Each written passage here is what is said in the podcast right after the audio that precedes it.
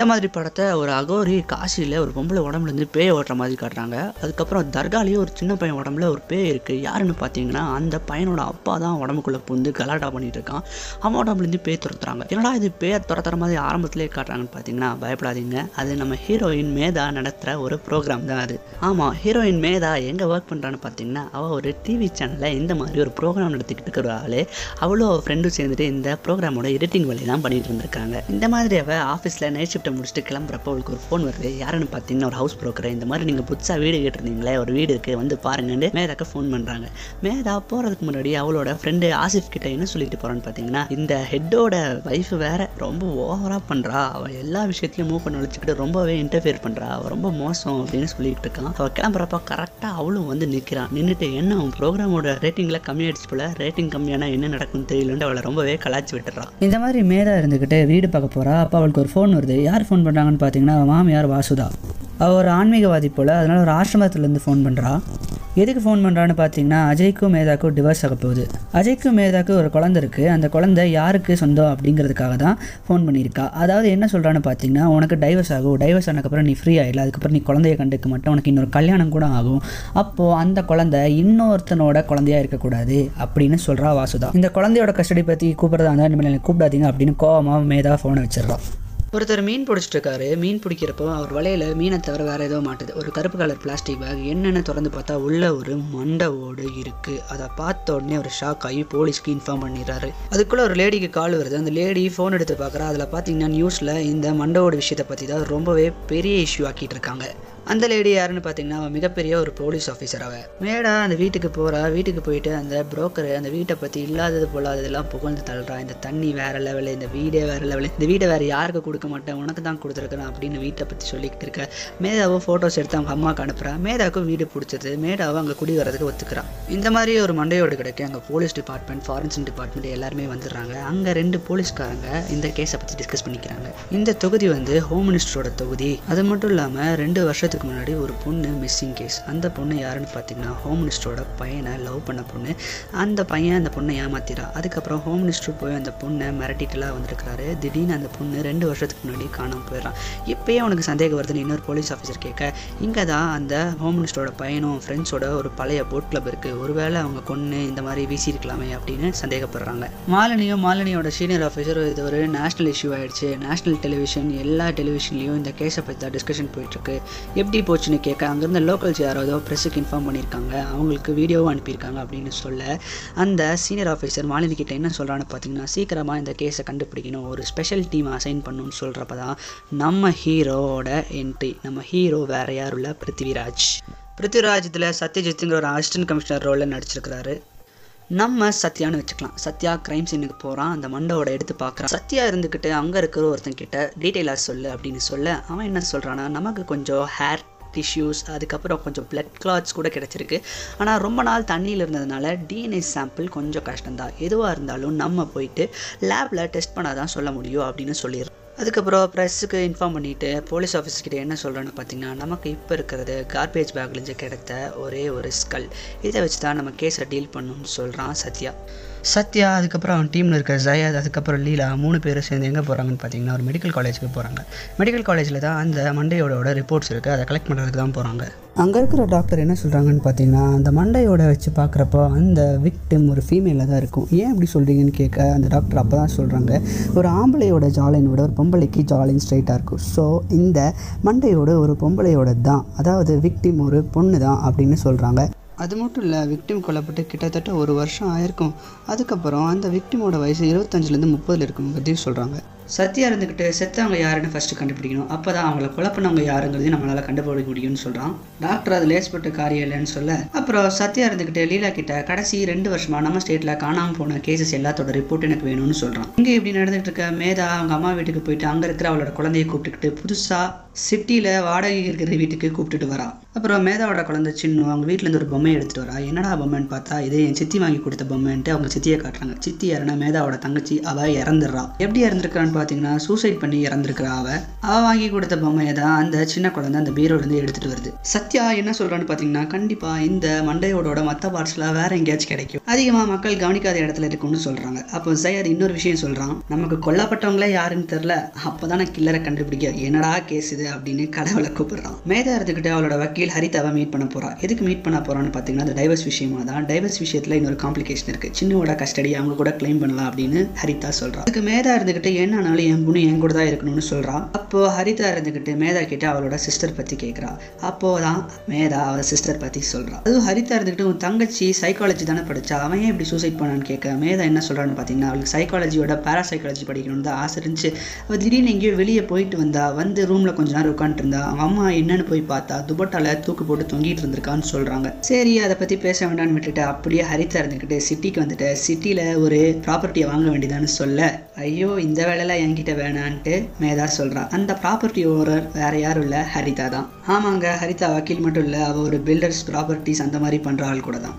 இந்த மாதிரி மேதாவோட divorce case போய்கிட்டு இருக்க அந்த சைடில் சத்யா அவனோட இன்வெஸ்டிகேஷனை ஆரம்பிக்கிறான். ரிப்போர்ட்டிங் கேஸில் மொத்தம் எத்தனை லேடிஸ்னு கேட்குறான் அதில் ஆயிரத்தி நானூற்றி முப்பத்தி நாலுன்னு சொல்கிறான் இன்னொருத்தன். இதில் எத்தனை பேரை கண்டுபிடிச்சிருக்கான்னு கேட்க அறுநூத்தி இருபத்தி ஏழு பேர் அப்படின்னு சொல்கிறாங்க அதில் ஐநூற்றி எழுபத்தொம்போது பேரோட சூசைட் கேசஸ் பாடிஸ் கிடச்சிருக்குன்னு சொல்கிறான் மிச்சம் இரநூத்தி இருபத்தெட்டு பொம்பளைங்க இருக்காங்க. அவங்களில் எத்தனை பேர் இருபத்தஞ்சிலிருந்து முப்பது வயசில் இருக்காங்கன்னு கேட்குறாங்க அது பார்த்தீங்கன்னா முப்பத்தேழு பேர் இருக்காங்க. அந்த முப்பத்தி ஏழு பேரோட ஃபுல் டீடைல்ஸ் ஃபோட்டோகிராஃப்ஸும் வேணும்னு சொல்கிறான் அவங்களோட ரெஃபரன்ஸ் சாம்பிள்ஸ் எல்லாத்தையும் டிஎன் டெஸ்ட்டுக்கு அனுப்ப சொல்கிறான் சத்யா. மேதா வீட்லேயோ விசித்திரமாக நடக்குது. அவளோட சிங்கில் பார்த்தா நிறைய முடி இருக்குது அப்புறம் திடீர்னு அவள் வீட்டுக்குள்ள ஒரு கருப்பு நாய் வந்து அவளை கத்த அவளை துரத்தி விடுறான் அங்கே சத்யா இருந்துக்கிட்டு ஃபாரன்சிக் டிபார்ட்மெண்ட் போய் இந்த ஸ்கல்லை கொடுத்துட்டு அதில் ஒரு அவுடேட்டடான டெக்னிக் அதாவது ஸ்கல் இம்போசிஷன் டெக்னிக்னு யூஸ் பண்ண சொல்கிறான் அங்கே இருக்கிற டாக்டர் மகேஷ் இருந்துக்கிட்டு அது வந்து அவுடேட்டடான டெக்னிக் ஆனால் வேறு க்ளூஸ் இல்லாதனால அதை தான் பண்ணி ஆகணும் அப்படின்னு சொல்கிறான் என்ன டெக்னிக்னு பார்த்தீங்கன்னா காணாம போன முப்பத்தேழு பேரோட ஃபேஸையும் அந்த ஸ்கல்லையும் எப்படியோ அதை கனெக்ட் பண்ணி அது மேட்ச் ஆகுதான்னு பார்ப்பாங்க.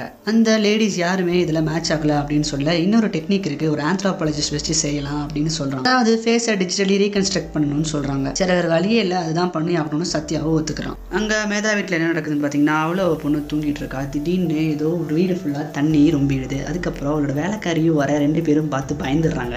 வேலைக்காரி என்ன சொல்கிறான்னு பார்த்தீங்கன்னா யாரோ என் மூஞ்சியில் தண்ணி அடித்து எழுப்பி விட்டாங்க. அது மட்டும் இல்லாமல் ஒரு பொண்ணு அழுகிற சத்தம் வேற கேட்குதுன்ட்டு மேதா கிட்ட சொல்கிறான் மேதா போய் தூங்குங்க. எதுவாக இருந்தாலும் காலையில் பார்த்துக்கலான்ட்டு அவளை அலட்சியப்படுத்திடுறான்.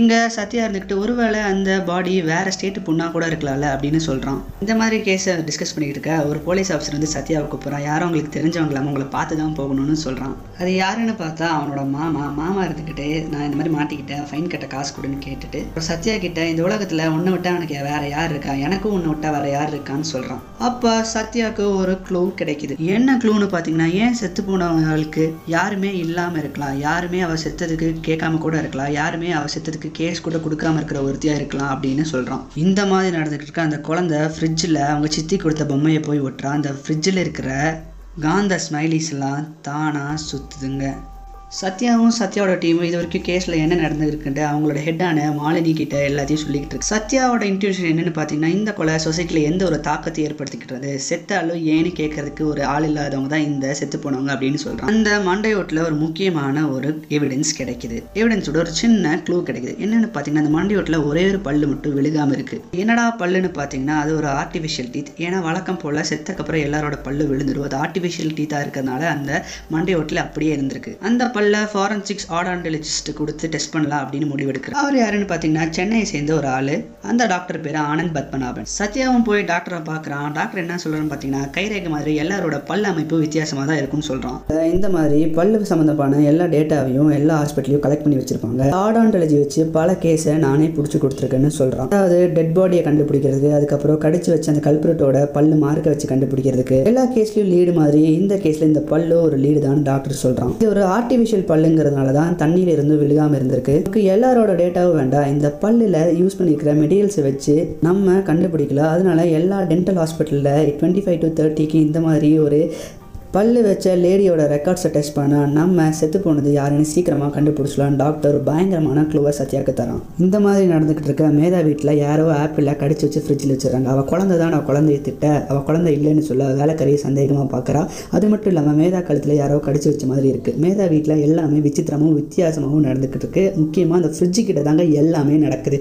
அந்த சைடில் போலீஸ் ஆஃபீஸர்ஸ் எல்லாருமே அந்த டென்டல் ரெக்கார்ட்ஸை கலெக்ட் பண்ணி எல்லா டென்டல் ரெக்கார்ட்ஸில் இருக்கிற பேஷண்ட்ஸ்க்கும் கால் பண்ணுறாங்க சத்யா யாரால் ஃபோன் எடுக்க முடியலையோ அவன் தான் விக்டிம் அப்படின்னு சத்யா சொல்கிறான் ஒரு சைடு மேதா இருந்துக்கிட்டு என்ன பண்ணுறான்னு பார்த்தீங்கன்னா அவள் வீட்டில் வித்தியாசமாக நடக்குதுன்ட்டு அவன் ஃப்ரெண்டு கிட்டே சொல்கிறான் அவன் ஃப்ரெண்டு இருந்துகிட்டு ஏதாச்சும் எபிசோட் ரெடி பண்ணியான்னு கலாய்க்கிறான். ஆனால் அவளுக்கு அவன் ஃப்ரெண்டு சிக்கன் தரப்பு ஒரு மாதிரியா இருக்குது. ஏன்னா அவளோட ஃப்ரிட்ஜில் அந்த சிக்கனில் மேலே புழுவெல்லாம் இருந்திருக்கு. அதாங்க அந்த ஃப்ரிட்ஜை சுற்றி தான் ஏதோ நடக்குது. இந்த மாதிரி இந்த அமானுஷ்யம் இந்த மாதிரி விஷயத்தையெல்லாம் நெட்டில் சர்ச் பண்ணிட்டு இருக்காங்க. அப்போ அவன் ஃப்ரெண்டு என்ன சொல்கிறான்னு பார்த்தீங்கன்னா இந்த பீச் கிட்ட ஒரு பொம்பளை இருக்காளே அவள் கூட இந்த பேய் கிட்ட ஆத்மா கிட்டலாம் பேசுவாளே.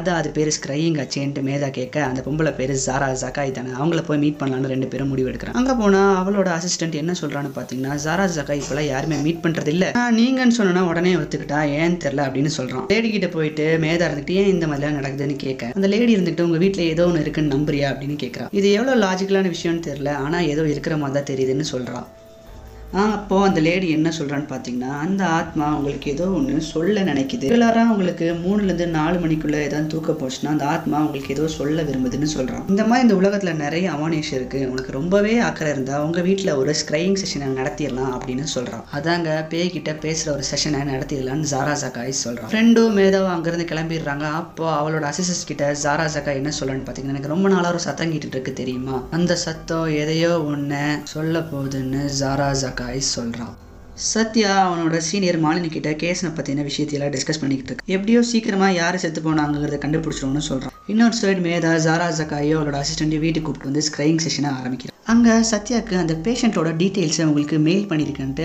அவனோட ஜூனியர் சொல்கிறான் அங்கே கதை எப்படி போகுதுன்னு பார்த்தீங்கன்னா பேரலாக போய்கிட்டு இருக்கு. அங்கே சைடு மேதாவோட கதை இந்த சைடு பிருத்திவிராஜோட கதை. அப்புறம் ஜாரா என்ன சொல்கிறான்னு பார்த்தீங்கன்னா ஸ்பிரிச்சுவல் எனர்ஜியும் எலக்ட்ரிக்கல் எனர்ஜி ஒன்று தான் இங்கே ஏதோ இருக்குன்னு நான் உணர்றேன்னு சொல்கிறேன் எல்லாம் லைட்டை ஆஃப் பண்ணிட்டு கேண்டில் எல்லாம் கொளுத்திட்டு ரெண்டு கண்ணாடியை வச்சுக்கிட்டு ஒரு ஊதுபத்தியை கொளுத்திட்டு ஒரு சின்ன கிறிஸ்டல் மாதிரி வச்சுக்கிட்டு ஏதோ பூஜை மாதிரி கத்துறா. திடீர்னு ஹூ ஆர் யூன்னு கேட்க ஐ எம் ஈவா மரியான்ட்டு சாரா சக்காய் கை வழியா அந்த பேரை எழுதுது அந்த பேய். அதே மாதிரி சத்யாக்கு அங்க அந்த பேஷண்ட்டோட பிரிண்ட் அவுட்டை வெளியெடுக்கிறான் அங்கேயும் ஈவா மரியாவோட டீடைல்ஸ் தாங்க கிடைக்குது. திடீர்னு மேதாவோட குழந்தை இவளை காணும். எங்கடான்னு போய் தேடிட்டு இருக்கான். திடீர்னு ஃப்ரிட்ஜை திறந்து பார்த்தா குழந்தை உள்ள இருக்கு. குழந்தை வாய்க்குலேருந்து எதையோ வெளியே எடுக்கிறா அது பார்த்தா அவளோட கனவுங்க கோவப்பட்டு மேதா அந்த ஃப்ரிட்ஜை மூடி வைக்கிறா. அது மட்டும் இல்லாமல் ஹவுஸ் ஓனருக்கு ஃபோன் பண்ணி இந்த ஃப்ரிட்ஜை எடுத்துகிட்டு போங்கன்னு சொல்கிறான் அந்த பேஷண்ட் ரெக்கார்ட்ஸில் இருக்கிற நேமையும் அட்ரஸையும் வச்சு ஆதார் ஆஃபீஸ்க்கு அனுப்புகிறாங்க ஆதார் ஆஃபீஸ் அந்த பொண்ணோட ஆதார் ஐடி அனுப்புகிறாங்க எப்படியோ செத்து போனது யாருங்கிறத சத்யா கண்டுபிடிச்சிடுறா. அது வேற யாரும் இல்லை ஈவா மரியா தான். அப்போன்னு பார்த்து ஃபாரன்சிக் டிபார்ட்மெண்ட் லீடு மகேஷ் இருந்து ஃபோன் வருது. அங்கே போய் பார்த்தா ஃபேஸை ரீகன்ஸ்ட்ரக்ட் பண்ணியிருக்காங்க.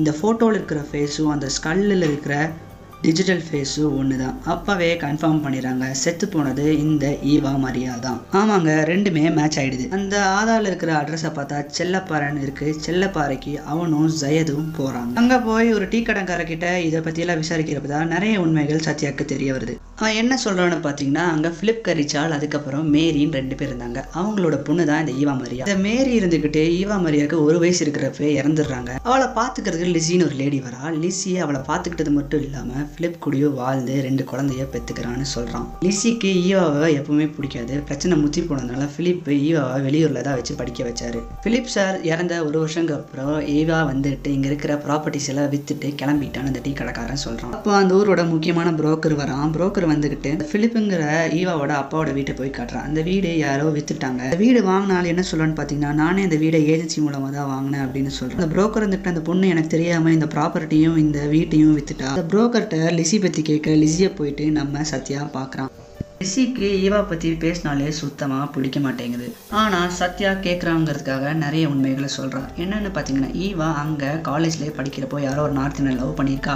அவனையே தான் திருவனந்தபுரம் ரெஜிஸ்டர் ஆஃபீஸில் வச்சு கல்யாணம் பண்ணிக்கிறான் இது அவங்க அப்பாட்ட மட்டும் தான் சொன்னான் அவங்க அப்பாவும் நிறைய காசு அவங்க அம்மாவோட பழைய நகைலாம் எடுத்துகிட்டு போயிட்டு ஈவாவை பார்த்துட்டு கொடுத்துட்டு ஈஸ்டர் அவங்க கூட தான் கொண்டாடிட்டு வந்தார். ஆனால் அடுத்த ஈஸ்டருக்குள்ளே அவங்க அப்பாவும் இறந்துடுறாருன்னு சொல்கிறான் வந்து அந்த வீடு ப்ராப்பர்ட்டியில் விற்றது கூட எங்ககிட்ட சொல்லலை. அவளால் தான் நாங்கள் இப்படி கஷ்டப்படுறோம். அவள் நாசமாக போகணும் அப்படின்ட்டு லிசி சொல்கிறான் அங்கே மேதாவும் ஜாரா ஜக்காயோ அங்கே நடந்த ஸ்க்ரைங் செஷன் பற்றி டிஸ்கஸ் பண்ணிக்கிறாங்க. அதுவே பாதியில் நின்றுச்சு ஆனால் அவன் நிறைய மெசேஜஸ் சொல்லிட்டு போயிருக்கு. அது எப்படி ஒரு ஆவி ஃப்ரிட்ஜுக்குள்ளே இருக்குன்ட்டு மேதா கேட்க அதுக்கு ஜாரா என்ன சொல்கிறான்னு பார்த்தீங்கன்னா மனுஷன மாதிரி காம்ப்ளிகேட்டான விஷயத்துக்குள்ளேயே ஆவிங்க இருக்கிறப்போ ஃப்ரிட்ஜுக்குள்ளே இருக்காதா என்ன அப்படின்னு சொல்லி அதெல்லாம் இருக்கட்டும் அவ ஏன் என்னை தேடிட்டு வந்துகிட்டு இருக்கா அப்படின்ட்டு மேதா கேட்குறான் மேதாக்கு சாரா என்ன சொல்கிறான்னு பார்த்தீங்கன்னா உன்னால் அவளுக்கு ஏதோ ஒரு காரியம் ஆகணும். அவள் கண்டிப்பாக உன்னை விட்டு போக மாட்டா அப்படின்னு சொல்கிறா மேதா இருந்துக்கிட்டு என்னால் இந்த மாதிரிலாம் ஹெல்ப் எல்லாம் பண்ண முடியாது.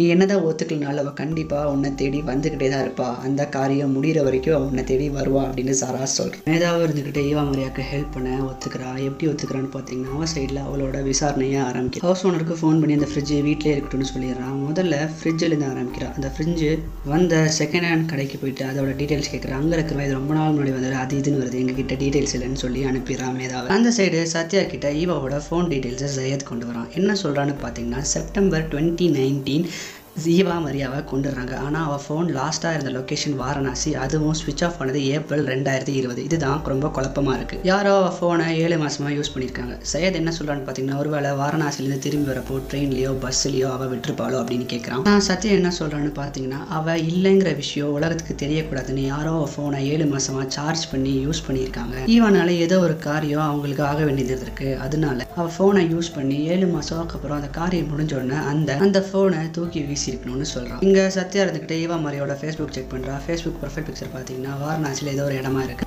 இந்த சைடு பார்த்தீங்கன்னா மேதாவை விசாரிக்கிறான் மேதாவுக்கும் ஈவமரியோட ஃபேஸ்புக் அடி கிடைக்குது. அதில் ஒரு விஷயம் பார்க்குறான் என்னென்னு பார்த்தீங்கன்னா ஹரிதா அவளோட வக்கீல் அவளே வந்து அங்கே மியூச்சுவல் ஃப்ரெண்டாக இருக்குது மேதா ஃபோன் பண்ணி வக்கீலில் கேட்க வக்கீல் இருந்துக்கிட்டு நான் ஃபேஸ்புக் யூஸ் பண்ணி ரொம்ப நாள் ஆச்சு. நாளைக்கு வேணா நான் சொல்கிறேன் எனக்கு கேள்விப்பட்ட பேர் மாதிரி தான் இருக்குன்னு வக்கீல் ஹரிதாவும் சொல்கிறான் இந்த மாதிரி ஈவா மரியா பற்றி விசாரிக்கிறப்பா வீட்டில் விசித்திரமா டிவிலலாம் எதுவோ நடக்குது.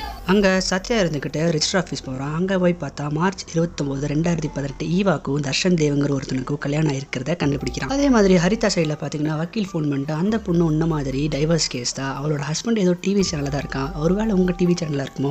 ஹஸ்பண்ட் பேர் என்னன்னு கேட்க ஹஸ்பண்ட் பேர் தர்ஷன் தேவ்னு சொல்கிற தர்ஷன் தேவ் யாருன்னு பார்த்தா மேதா வேலை செய்கிற ஆஃபீஸோட ப்ரோக்ராம் ஹெட் சத்யாவு சேனலோட ஆஃபீஸுக்கு வந்துட்டு தர்ஷனை விசாரிக்க வரான். ஃபஸ்ட்டு தர்ஷன் ஏதாவது ஹெல்ப் வேணுமா? என்ன விஷயம்னு கேட்க ஈவா மாரியை பற்றி சொன்னோன்னா தர்ஷன் மூஞ்சி ஒரு மாதிரி மாறிடு அது என்னோட க்ளோஸ்ட் சாப்டர் அதை பற்றி எனக்கு பேச விருப்பம் இல்லை அப்படின்னு சொல்ல சத்யா என்ன சொல்கிறான்னு பார்த்தீங்க அவள் உங்கள் ஒய்ஃபாக இருந்தப்போ அந்த விஷயத்தை எனக்கு சொல்லு அப்படின்னு சொல்கிறான் சில கொஸ்டின்ஸ் தான் கேட்கணும் அப்படின்னு சத்யா சொல்கிறான் தர்ஷனம் இருந்துக்கிட்டு இப்போ எனக்கு நிறைய வேலை இருக்குது வேணால் நம்ம ஃப்ரீயாக ஒரு நாளுக்கு மீட் பண்ணலாம். இது ஒரு சின்ன ரிக்வஸ்ட் தான். நீங்கள் சொல்லுங்கள் நான் வரேன்னு சொல்ல.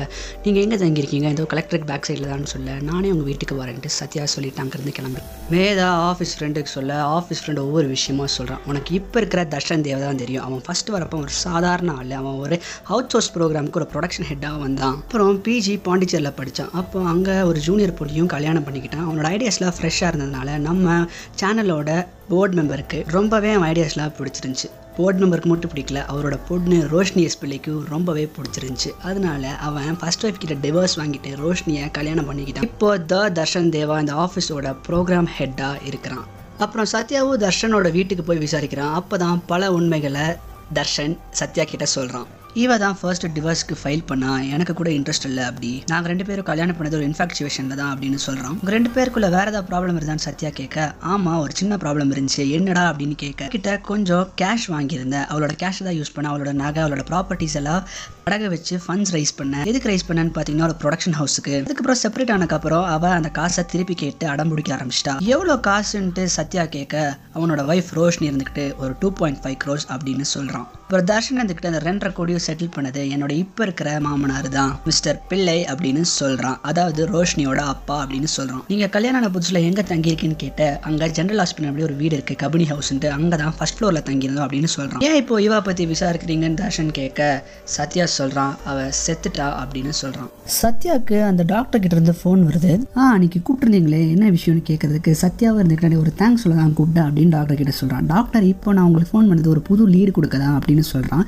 என்னென்னு பார்த்தீங்கன்னா அக்டோபர் ரெண்டாயிரத்தி பத்தொம்போதில் ஒரு கார்பேஜ் பேக் கிடச்சிருக்கு. அதில் ஒரு மண்டவோடில் ஒரு துண்டிக்கப்பட்ட பொண்ணோட கை இருந்திருக்குன்னு சொல்கிறான் எங்கே கிடச்சிருக்குன்னு பார்த்தீங்கன்னா தக்கலே கன்னியாகுமரி டிஸ்ட்ரிக்ட் கிட்ட கிடச்சிருக்கு அப்படின்னு டாக்டர் சொல்ல இது ஒரு சூப்பர் லீடுன்னு சத்யா அந்த ரிப்போர்ட்ஸ் எல்லாம் வாங்குறதுக்கு தமிழ்நாடு போலீஸ் கிட்ட கேட்குறான் தமிழ்நாடு போலீஸும் ரிப்போர்ட்டை கொண்டு வந்து கொடுக்குறாங்க. அது மட்டும் இல்லாமல் ஒரு சின்ன சின்ன முடிகளோட சாம்பிள்ஸையும் கொண்டு வந்து கொடுக்குறாங்க. இப்போ லீலா என்ன சொல்கிறான்னு பார்த்தீங்கன்னா ஒருவேளை ஈவா மாரியாவை கில்லர் கொள்றப்போ அவங்களோட முடியா இருக்க வாய்ப்பு இருக்குது அப்படின்னு சொல்கிறான் சத்யா வந்துக்கிட்டு எல்லா கொலைக்கு பின்னாடியும் சின்ன ட்ரேஸஸ் விட்டு போகிறதா அந்த ட்ரேஸ் இதாக தான் இருக்கும். இது அந்த கில்லரோட முடியாக தான் இருக்கும்ட்டு கன்ஃபார்ம் பண்ணுறான் சத்யா. அங்கே மேதா இருந்துக்கிட்டு வக்கீல் கிட்ட ஈவா மாரியோட டீட்டெயில்ஸ் பற்றி கேட்குறான் வக்கீல் இருந்துக்கிட்டு ஈவா மாரியா தான் ஃபர்ஸ்ட் டைவர்ஸ்க்கு ஃபைல் பண்ணால் அவளோட செட்டில்மெண்ட் அமௌண்ட் கூட நான் தான் வாங்கி கொடுத்தேன் அப்படின்னு சொல்கிறான் அது மட்டும் இல்லை அந்த பொண்ணு ஒரு ஸ்பிரிச்சுவாலிட்டி பயணத்துக்கு போகலான்னு முடிவு பண்ணியிருந்தா ஒரு குருஜியோட டாக்ஸில் கூட ரொம்பவே இம்ப்ரெஸ் ஆயிருந்தான்னு சொல்கிறா யார்? மேதா இருந்துக்கிட்டு பரம் குருஜி அப்படின்னு கேட்க அவரே தான் அவராக இருந்துக்கிட்டு இப்போ ஒரு பயங்கரமான ஸ்பிரிச்சுவல் பர்சனாக இருந்திருக்கணும். இல்லாட்டி அவளுக்கு வேறு ஏதாவது கெட்டது நடந்திருக்குன்ட்டு மேதா கிட்ட சொல்கிறா நீ ஏன் இந்த பழைய கேஸில் கேட்குறேன்ட்டு வக்கீல் ஹரித் இருந்துக்கிட்டு ரொம்ப ஆர்வமாக கேட்குறா மேதாவும் இருந்துக்கிட்டு அது ஒரு ஒரு முக்கியமான விஷயம். அதனால தான் அதில் சில க்ளூஸ் எல்லாம் கிடச்சிருக்கு. அதையும் நான் கண்டுபிடிச்சிட்டேன். இன்னும் ஃபர்தராக கேஸை சால்வ் பண்ணியே ஆகுவேன்ட்டு மேதா சொல்ல வக்கீல் இதுக்கு என்ன இன்வெஸ்டிகேட்டிவ் ஜேர்னலிசமா அப்படின்னு கேட்குறா இல்லை இல்லை. இது என்னோட ப்ரியாரிட்டி அப்படின்னு மேதா சொல்கிறேன் மேதா இருந்துக்கிட்டு ஈவா மாரியோட ஆஃபீஸ்க்கு போய் விசாரிக்கிறா அங்கே ஒரு பொண்ணுக்கிட்ட விசாரிக்கிறப்ப அவ என்ன சொல்கிறான்னு பார்த்தீங்கன்னா மேதா இங்கே ரெசிக்னேஷன் கொடுத்து வச்சிருந்தா. ஆனால் ரெசிக்னேஷன் நோட்டீஸ் பீரியட் முடியறதுக்குள்ளேயே அவள் இந்த ஆஃபீஸ் விட்டு போயிட்டா. ஹாஸ்டலில் கூட அவள் திங்ஸ் எடுக்காமல் கிளம்பிட்டா. நானும் என் மேரேஜ் இன்விடேஷனில் வாட்ஸ்அப்பில் அனுப்புனா அவளும் ரிப்ளை பண்ணா அப்படின்ட்டு அந்த பொண்ணு மேதா கிட்ட சொல்கிறான் உங்கள் கல்யாணம் எப்போன்னு மேதா கேட்க ஜான் டூ தௌசண்ட் டுவெண்ட்டியில் நினச்சி. ஸோ அப்போ டிசம்பர் டூ தௌசண்ட் நைன்டீனில் தான் நான் செகண்ட் தேர்ட் வீக்கில் இன்விடேஷன் அனுப்பியிருப்பேன் அப்படின்னு சொல்கிறா அந்த பொண்ணு. மாலினியும் சத்யாவுக்கு ஃபோன் பண்ணிட்டு அந்த கையும் தலையும் ஒரே ஆளோட தான் ஈவா மரியாதை தான் சொல்ல சத்யா ரொம்பவே சந்தோஷப்படுறான். ஆனால் மாலினி இருந்துக்கிட்ட அந்த முடி பற்றியெல்லாம் நீ டெஸ்ட் பண்ணாத அப்படின்ட்டு சொல்லிடுறான். சத்யாவுக்கு ஏன் மாலினி இப்படி சொல்கிறான்ட்டு ஒரே யோசனை. அப்புறம் ஈவாவோ தர்ஷனும் தங்கியிருக்கிற வீட்டுக்கு போய் சத்யா விசாரிக்கிறான். விசாரிக்கிறப்போ அந்த ஹவுஸ் ஓனர் இருந்துக்கிட்டு அவங்க இப்படி பிரி பிரிவாங்கன்னு நினச்சி கூட பார்க்கல. ஆனால் அந்த ஹவுஸ் ஓனர் பொம்பளை இருந்துக்கிட்டு அந்த பையனுக்கு வேற ரிலேஷன்ஷிப் இருந்துச்சுன்னு சொல்கிறான் தர்ஷன் அங்கேருந்து ஷிஃப்ட் ஆனதுக்கு அப்புறமும் ஈவா இங்கே ஒரு ரெண்டு மாதம் இருந்தா அதுக்கப்புறம் இங்கேருந்து கிளம்பிட்டான்னு சொல்கிறான் சத்யா கிளம்புறப்போ அந்த ஹவுஸ் ஓனரோட ஒய்ஃப் இருந்துக்கிட்டு இது ஈவாவோட திங்ஸ் இதை வேணா செக் பண்ணி பாருங்க அப்படின்னு சொல்கிறாங்க கடைசியாக செப்டம்பர் ரெண்டாயிரத்தி பத்தொம்போது அன்னைக்கு அவளை பார்த்தேன். அவள் ஒரு லேடி கூட காரில் போய்கிட்டு இருந்தா. அன்னைக்கு கூட பயங்கரமாக பெரிய மலைன்ட்டு ஹவுஸ் ஓனர் கிட்ட சொல்ல காரை ஓட்டுனது ஈவா இல்லை. காரை ஓட்டினது யாருன்னு பார்த்தீங்கன்னா ஒரு பாப் கட் பண்ண பொம்பளை அப்படின்ட்டு அந்த ஹவுஸ் ஓனரோட ஒய்ஃப் சொல்கிறாங்க சத்யா உடனே ஃபாரன்சிக் டிபார்ட்மெண்ட்டுக்கு போகிறா மாலினி மேடம் பர்மிஷன் கொடுக்கல அப்படின்ட்டு அந்த ஃபாரன்சிக் லீட் மகேஷ் சொல்கிறான் சரி பரவாயில்ல. நான் உனக்கு பெர்மிஷன் தரேன். நீ பண்ணுன்னு சொல்லி அவன் டெஸ்ட் எடுக்கிறான். அப்புறம் மேதாவோட வீட்டுக்கு அவங்க மாமியார் வந்துடுறாங்க. எதுக்கு வந்திருக்காங்கன்னு பார்த்தீங்கன்னா எங்கள் பரம் குழந்தையோட ஸ்பீச் கேட்க வந்த அப்படின்ட்டு மேதா கிட்ட அவங்க மாமியார் சொல்கிறான் குழந்தையோட கஸ்டடி எங்களுக்கு தான் சொல்லிட்டு அந்த மாமியார் சும்மா ஜாலியாக பேசிக்கிட்டு இருக்கா. அப்போது மேதா இருந்துட்டு அதெல்லாம் நடக்கிற விஷயமே இல்லை. என் பொண்ணு என் கூட தான் இருப்பான் அப்படின்னு சொல்கிறான் மேதாவோட மாமியார் வாசுதா இருந்துக்கிட்டு அந்த பொ- குழந்தைகிட்ட போயிட்டு வா. ஒரு செல்ஃபி எடுக்கலாம்னு சொல்ல. பின்னாடி ஒரு ஈரம் கால் தொடம் ஃப்ரிட்ஜுக்குள்ளே போகிறது தெரியுது. அதை பார்த்துட்டு ஓட்டம் பிடிச்சிட்றா மேதாவோட மாமியார். சத்யா அடுத்து ஈவா தங்கிட்டு இருந்த ஹாஸ்டலில் போய் விசாரிக்கிறா. ஹாஸ்டல் வார்டன் என்ன சொல்கிறாங்கன்னு பார்த்தீங்கன்னா ஈவா பேகை கூட எடுக்காமல் கிளம்பிட்டா. அவளோட பேகெல்லாம் ஃபோட்டோ எடுத்து வாட்ஸ்அப்பில் அமுச்சு பார்த்தா அதுக்கு ஒரு ரிப்ளை வந்துச்சு. என்ன ரிப்ளைன்னு பார்த்தீங்கன்னா என் ஃப்ரெண்டு வந்து பேக் எடுத்துக்குவா அப்படின்ட்டு வார்டனுக்கு ரிப்ளை பண்ணியிருக்கா ஈவா. அது மட்டும் இல்லை நான் ஒரு ஸ்பிரிச்சுவல் ஜேர்னிக்கு போகிறேன்ட்டு ரிப்ளை வந்திருக்கு. ஈவா யார் கூட தங்கியிருந்தான்னு கேட்க ஈவா ரேக்கான ஒரு பொண்ணு கூட தங்கியிருந்தா. அந்த பொண்ணு மேலேயும் போலீஸ் கேஸ் இருக்குது ஏன்னு பார்த்தீங்கன்னா அவள் ஒரு அக்கௌண்ட்டான ஏதோ ஏமாத்திடான்னு வார்டன் சொல்ல பொண்ணையும் ஹாஸ்டலில் விட்டு நாங்கள் தூக்கிட்டோம் அப்படின்னு சொல்கிறோம் பேக் வாங்க வந்த ஃப்ரெண்டையாச்சும் பார்த்தீங்களான்னு கேட்க இல்லைங்க அன்றைக்கி நான் இல்லை. அந்த பேக்லாம் எடுத்து கொடுத்தது ரேகா தான் அப்படின்னு சொல்கிறான் இந்த ரேகாவோட டீட்டெயில்ஸை விசாரிங்கன்ட்டு சத்யா லீலா கிட்ட சொல்லிட்டு கிளம்பிடுறான். கிளம்புறதுக்கு முன்னாடி வார்டன் கூப்பிட்டு உங்கள் மாதிரியே இன்னொரு பொண்ணும் எங்ககிட்ட வந்து இதையே தான் விசாரிச்சா? அப்படின்னு சொல்ற விசாரிச்ச பொண்ணோட டீட்டெயில்ஸையும் வாங்கிட்டு வா அப்படின்ட்டு சத்யா லீலா கிட்ட சொல்லிட்டு கிளம்பிடுறான். சத்யாவும் லீலா இருந்துக்கிட்டு ஈவாவோட ஃபேஸ்புக் ப்ரொஃபைலை செக் பண்ணிருக்காங்க கடைசியாக போஸ்ட் பண்ண ஃபோட்டோ எப்போன்னு பார்த்தீங்கன்னா ஏப்ரல் பன்னெண்டு. கில்லர் தான் ஏவாவோட ஃபோனை ஏழு மாதமாக யூஸ் பண்ணியிருக்கணும். அந்த ஏழு மாதத்தில் கில்லருக்கு ஏதோ ஒரு காரியம் ஆக வேண்டியது இருக்கு. அதனால தான் ஈவாவோட ஃபோனை யூஸ் பண்ணியிருக்கா. அதனால தான் ஈவா மாதிரியே ஃபோட்டோஸ்லாம் போஸ்ட் பண்ணிட்டு ஈவாவோட ஃபோன்லேருந்து எல்லாருக்குமே ரிப்ளை பண்ணிட்டு இருந்திருக்கா. ஏன்னா ஈவா செத்தது செப்டம்பர் ரெண்டாயிரத்தி பத்தொம்போது எல்லாருக்கும் ரிப்ளை வந்துட்டு இருந்ததெல்லாம் பார்த்தீங்கன்னா அந்த நடுவில் ஏழு மாதத்துலேயே ரிப்ளை வந்திருக்கு. திடீர்னு சத்யா அந்த ஃபேஸ்புக் ப்ரொஃபைல் ஒரு ஃபோட்டோவை பார்க்குறான் உடனே எல்லா டீம் மெம்பர்ஸையும் கூப்பிட்டு ஒரு மீட்டிங்கை போடுறான். மீட்டிங்கில் என்ன சொல்கிறான்னு பார்த்தீங்கன்னா ஈவா செத்த ஏழு மாதத்துக்கு அப்புறமும் அந்த ஃபோன் ஆக்டிவில் தான் இருந்திருக்கு. ஏப்ரல் பதிமூணு தான் அந்த ஃபோன் சுவிச் ஆஃப் ஆயிருக்கு. ஏப்ரல் பன்னெண்டு போஸ்ட் பண்ண ஃபோட்டோவை பார்த்தீங்கன்னா அதில் கோவிட் நைன்டீன் அப்படின்னு இருக்குது வாரணாசி வாஸ்ட்லாண்ட் லைஃப்னு இருக்குது இதை வச்சு என்ன சொல்கிறான்னு பார்த்தீங்கன்னா வாரணாசிக்கு ஈவா மரியாவா போன கில்லர் வாரணாசியிலிருந்து கேரளாவுக்கு ஈவா மரியாவாவே தான் வந்திருக்கிறா. ஏன்னு பார்த்தீங்கன்னா நாட்டுக்கே லாக்டவுன் போட்டப்போ அவளுக்கு வேறு வழி இல்லாமல் இந்த மாதிரி தான் வந்திருக்கிறா. அப்போ இன்னொரு போலீஸ் ஆஃபீஸர் சொல்கிற விஷயம் என்னென்னா நான் பேண்டமிக் டைமில் சர்வலன்ஸ் டியூட்டி இருந்தேன். அதாவது வாரணாசிக்கு போய் மாட்டின பல ஸ்டேட் மக்களையும் சில பஸ்ஸுகளில் அமைச்சு வச்சிருக்காங்க. அதில் சம் மலையாளிஸும் இருக்காங்க அப்படின்னு சொல்கிறான் அதுக்கு சத்யா இருந்துக்கிட்டு இந்த லிஸ்ட்டை சீக்கிரமாக ரெடி பண்ணால் நம்ம கில்லர் யாருன்னு கண்டுபிடிச்சிடலாம். அந்த லிஸ்ட்டும் எடுக்கிறாங்க. அந்த லிஸ்ட்டில் ஈவா மரியா பேரும் இருக்குது அந்த லிஸ்ட்டில் ஏதோ ஒன்று பார்க்குறான். பார்த்துட்டு சத்யா வேகமாக ஒருத்தரை போய் பார்க்குறான். வேறு யாரும் இல்லை. சத்யாவோட மாமா சந்திரபானு தான். சந்திரபானு கிட்ட ஃபோட்டோ காட்டி ஈவா மரியாவை பார்த்துருக்கான்னு கேட்க இது ஈவா மரியாவே இல்லை இது யாருன்னு கேட்குறான். ஈவா மரியா வேற ஒருத்தங்க பண்ணியிருக்காங்கன்னு தான் அவங்க மாமா சொல்கிறான் ஆனால் எனக்கு ஞாபகம் இல்லை ஞாபகம் வரும். கண்டிப்பாக ஞாபகம் வந்தால் சொல்கிறேன்னு சொல்லிடுறான். சத்யாவும் அங்கேருந்து கிளம்பிடுறான். சத்யா அடுத்த நாள் மீட்டிங்கில் ஒவ்வொரு விஷயமா புட்டு புட்டு வைக்கிறான். ஈவா செத்தக்கப்புறமா அவன் ஃபோனை யூஸ் பண்ணியிருக்கிறா. ஈவா மாதிரி அவளோட அடையாளத்தை யூஸ் பண்ணியிருக்கிறா. அதாவது ஈவா மாதிரி ஆள் மாறாட்டம் பண்ணியிருக்கான் அப்படின்னு சத்யா சொல்கிறான் வாட்ஸ்அப் ஃபோட்டோ ஃபேஸ்புக் எல்லாத்துலேயுமே வந்து ஈவா வந்து ஒரு ஸ்பிரிச்சுவல் பயணத்தில் இருக்கிற மாதிரியே காட்டியிருக்கிறா. கலப்பனவளோட மோட்டிவ் என்னன்னு பார்த்தீங்கன்னா பணம் அப்படின்னு சொல்கிறேன் என்னது? பணத்துக்காக இப்படி ஒரு ப்ரூட்டல் கிளைமாக பண்ணுவாங்களா அப்படின்னு கேட்க ஆமாம் பணத்துக்காக தான் பண்ணியிருக்குன்னு சொல்கிறான் ஈவாவோட ஃபோன்லேருந்து எல்லாருக்கும் மெசேஜ் பண்ணிட்டு ஈவா மாதிரியே அந்த கில்லர் இருந்திருக்கிறா. ஈவா செத்துட்டா யாருன்னு கூட கேட்க ஆள் இல்லைனால அவன் மேலே கோடிக்கணக்கில் சொத்து இருந்திருக்கு. ஈவாவோட அப்பா இருந்துட்டு எல்லா சொத்தையும் ஈவா போரில் எழுதி வச்சிடுறான். அந்த சொத்தெல்லாம் விற்கிறதுக்காக ஈவாவாக அந்த கில்லர் போயிருக்கான் ஆனால் ஆதார் கார்டில் யூஸ் பண்ணது ஈவாவோட ஃபோட்டோவில் அந்த கில்லர் அவளோட ஃபோட்டோவையே யூஸ் பண்ணியிருக்கான்னு சத்யா சொல்கிறான் இந்த விஷயம் என் டீம் மெம்பர்ஸ் கூட தெரியாது. அந்த ஃபோட்டோவை செல்லப்பாரா ரெஜிஸ்ட்ரேஷனில் அங்கே இருக்கிற ஒரு லோக்கல் வெஹிக்கிள் குஞ்சேரியா வச்சு வாங்கி அதை ஃபோனுக்கு அவன் அனுப்பிட்டான். அதை வச்சு ஒரு லுக் அவுட் நோட்டீஸ் போடலாமே அப்படின்னு சொல்ல இல்லை லுக் அவுட் நோட்டீஸ் போட்டால் கில்லர் தப்பிச்சிருவான் நம்ம கில்லரை சீக்கிரமாகவே பிடிக்க போகிறோம் அப்படின்ட்டு சத்யா சொல்கிறான் சத்யா இந்த டீட்டெயில்ஸ்லாம் கொடுத்துட்டு வெளியே வரப்போ சத்யாவுக்கு அந்த ஹாஸ்டல் வார்டன் கிட்ட இருந்து ஃபோன் வருது. என்ன ஃபோனுன்னு பார்த்தீங்கன்னா அன்னைக்கு சத்யா ஈவா பற்றி விசாரித்த பொண்ணு யாருன்னு கேட்க வார்டனுக்கு அந்த பொண்ணு நான் டிவியில் பார்த்தேன் அப்படின்னு சொல்கிறான் ஆமாங்க இப்போ தான் மேதாவும் சத்யாவும் முதல் முறையாக மீட் பண்ணுறாங்க மேதா சத்யா கிட்ட அவள் லைஃப்பில் நடந்ததெல்லாம் சொல்கிறா சத்யா ஒரேடியாக சிரிச்சிடறான் சரி நீங்கள் தான் இன்வெஸ்டிகேட்லாம் பண்ணீங்களே. உங்கள் சைடில் ஏதாவது க்ளூ இருக்கான்னு சத்யா மேதா கிட்ட கேட்க மேதாவாக இருந்துக்கிட்டு என் ஃப்ரெண்டு ஒரு வக்கீல். அவள் ஹரிதா அவள் தான் ஈவா மரியாவோட டைவர்ஸ் கேஸ் ஹேண்டில் பண்ணவ. அவள் ஹெல்ப் பண்ணுவாளான்னு சத்யா கேட்க அவள் கண்டிப்பாக நமக்கு ஹெல்ப் பண்ணுவா அப்படின்னு மேதா சொல்கிறான் அப்போன்னு பார்த்து சத்யாவுக்கு ஒரு ஃபோன் வருது. ஃபோனை பேசிட்டு சத்யா ஒரு மாதிரி ஆயிடுறான் நம்ம தேடுற கில்லர் இந்த பொண்ணு தான்ட்டு ஃபோட்டோவை காட்டுறா. ஃபோட்டோவை பார்த்துட்டு மேதா பயங்கரமாக ஷாக் ஆயிடுறான் கில்லர் வேற யாருமே இல்லை. வக்கீல் ஹரிதா தான் அவ தாங்க அந்த ஷார்ட்டாக முடி வச்சிருந்த லேடி எல்லாருமே சொல்கிறாங்களே ஒரு ஷார்ட்டாக முடி வச்சிருந்த லேடி தான் இந்த கொலையை பண்ணியிருக்கணும்ன்ட்டு. ஒரு வருஷத்துக்கு முன்னாடி ஹரிதா அப்படி தான் இருந்திருக்கிறாள் அந்த ஹவுஸ் ஓனரோட ஒய்ஃப் கூட நான் ஒரு லேடியை பார்த்தேன் இவா கூட அப்படின்னு சொன்னது வேற யாரும் இல்லை ஹரிதாவை தான் அந்த அன்னைக்கு நைட்டு என்ன நடந்திருக்குன்னு பார்த்தீங்கன்னா ஈவா பயங்கரமாக ஹரிதா கிட்ட ஃபீல் பண்ணிக்கா. ஹரிதா இருந்துக்கிட்டு வா என் வீட்டுக்கு போயிட்டு அடுத்த நாள் போவியா? அப்படின்ட்டு தர்ஷன்ட்ட வாங்கின செட்டில்மெண்ட் அமௌண்ட்டையும் தூக்கிட்டு ஹரிதாவோட வீட்டுக்கு போயிருக்கிறா போகிற வழியில் ஹரிதா எனக்கே நிறைய பிரச்சனை இருக்குது நான் எவ்வளோ ஜாலியாக இருக்கேன். நீ எப்படி ஃபீல் பண்ணுறேன்னு சொல்கிறா அவளுக்கு என்ன பிரச்சனைன்னு பார்த்தீங்கன்னா அவள் எம்பி ப்ராப்பர்ட்டிஸ்னு ஒரு பில்டிங் கன்ஸ்ட்ரக்ஷன்ஸ் நடந்துகிட்டு இருந்திருக்கிறா. ஹரிதாவோட அப்பா இருந்துடுறா அவளுக்கு அந்த கன்ஸ்ட்ரக்ஷன்ஸ் நடத்துறதுக்கும் அந்த ப்ராப்பர்ட்டிஸில் காசு கொடுத்த கஸ்டமர்ஸ்க்கு பில்டிங்கை கட்டி கொடுக்கறதுக்கும் கையில் காசு இருக்கிறது இல்லை. இதை மட்டும் நான் ஒழுங்காக கட்டி கொடுக்கல. எனக்கு கண்டிப்பாக அரெஸ்ட் பண்ணிடுவாங்கன்ட்டு ஹரிதா ஜாலியாக சிரிச்சுக்கிட்டே அவளோட சோகத்தையெல்லாம் இவா கிட்ட சொல்லியிருக்கா. ரெண்டு பேரும் ஹரிதா வீட்டுக்கு போகிறாங்க ஹரிதா வீட்டுக்கு போயிட்டு சரக்கு அடிக்கிறாங்க.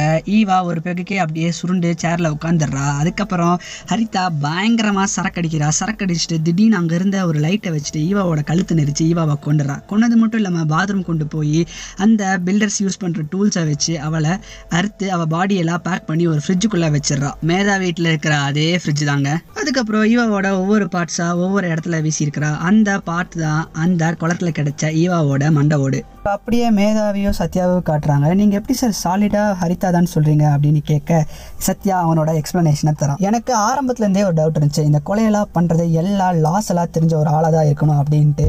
அது மட்டும் இல்லை உங்களுக்கு எல்லா க்ளூஸும் ஐடியாஸும் கொடுக்கறது ஒரு வக்கீல் தான் சொன்னப்போ எனக்கு இன்னுமே சந்தேகமாச்சு. அதுக்கப்புறம் என் மாமா இப்போ ஃபோன் பண்ணி நான் அவளை டிஸ்ட்ரிக்ட் கோர்ட் மொழி பார்த்தேன். அவள் ஒரு வக்கீல் உடையில் இருந்தா அப்படின்னு சொன்னப்போ நான் கன்ஃபார்மே பண்ணிட்டேன்னு சத்யா சொல்கிறான் சத்யா மேற்கொண்டு அவனோட எக்ஸ்பிளனேஷனை மேதா கிட்ட தரான். ஹரிதா ஏவாவை கொன்னக்கப்புறம் தர்ஷன் ஏவாவுக்கு கொடுத்த செட்டில்மெண்ட் அமௌண்ட்டையும் தூக்கிடுறா. அதோட அவளோட ஆசை குறையாம ஏவா மேலே இருக்கிற ப்ராப்பர்ட்டிஸ் எல்லாம் விற்கிறதுக்காக ஏவாவோட ஐடென்டிட்டியில் இவளோட ஃபோட்டோவை போட்டு ஏவாவை அவளோட ஊருக்கு போயிட்டு அவளோட ப்ராப்பர்ட்டிஸையும் வித்துடுறா. விற்று அந்த காசெல்லாம் அவளோட எம்பி ப்ராப்பர்ட்டிஸ் மேலே யூஸ் பண்ணிக்கிறாள் இது எல்லாமே ஹரிதா பண்ணிட்டு அவள் நமக்குள்ள ஒருத்தியா இப்போ சுத்திக்கிட்டு இருக்கா. அவ இருக்கிற எவிடென்ஸையும் அழிக்க போயிருக்கா அப்படின்னு சொல்ல ஹரிதா மேதாவோட வீட்டுக்கு போகிறாள் அவள் அங்கே போக நிறைய விசித்திரமான விஷயம் நடக்குது. அந்த ஃப்ரிட்ஜ் வேறு அங்கே இருக்கு இல்லைங்களா? அவள் அந்த ஃப்ரிட்ஜு கிட்டே போகிறா ஃப்ரிட்ஜு கிட்ட பார்த்தா ஒரே ரத்தமாக அவள் கண்ணுக்கு தெரியுது. அவள் ஃப்ரிட்ஜ் திறந்து பார்த்தா அவள் பார்க் பண்ணி வச்ச அந்த பார்சல்லாம் அப்படியே இருக்குது பார்சல் இல்லைங்க ஏவாவோட பார்சல்லாம் கட்டி வச்ச கார்பேஜ் பேக் மாதிரிலாம் அவள் கண்ணுக்கு தெரியுது. திடீர்னு அந்த ஃப்ரிட்ஜு கிட்ட ஏதோ நடக்குது. அப்படியே ஹரிதா ஷாக் ஆகுறா. அந்த ஃப்ரிட்ஜு கிட்ட வேற என்னமோ பெருசாக நடக்குது. கட் பண்ணால் அடுத்த சீன் காமிக்கிறாங்க. அடுத்த சீன் என்னென்னு பார்த்தீங்கன்னா மேதா வேட்டு முன்னாடி போலீஸ் ப்ரெஸ் எல்லாம் இருக்குது ப்ரெஸ்ஸில் என்ன சொல்கிறாங்கன்னு பார்த்தீங்கன்னா இங்கே ஒரு வக்கீல் ஹரிதா இருந்துக்கிட்டு ஒரு ஃப்ரிட்ஜ் பிளாஸ்ட்ல செத்துறதா நியூஸ்ல சொல்லிக்கிட்டு இருக்காங்க. அப்போ சத்யாவும் மேதாவும் டிஸ்கஸ் பண்ணிக்கிறாங்க. சத்யா என்ன பொறுத்த வரைக்கும் ஒரு ஃப்ரிட்ஜ் பிளாஸ்ட்ல தான் ஹரிதா இறந்துட்டா. ஆனா மேதா இருந்துக்கிட்டு என்ன பொறுத்த வரைக்கும் ஈவா தான் அவளை கொண்டுட்டான்னு சொல்றாங்க. அதாவது மேதா பாயிண்ட் ஆஃப் வியூல இருந்து பார்த்தா ஹரிதாவை கொன்னதே ஈவா. சத்யா பாயிண்ட் ஆஃப் வியூல இருந்து பார்த்தா ஹரிதா ஒரு ஃப்ரிட்ஜ் பிளாஸ்ட்ல செத்துருக்கா. இந்த மாதிரி தாங்க ரெண்டு பேரோட பாயிண்ட் ஆஃப் வியூ வச்சு இந்த படத்தை சூப்பரா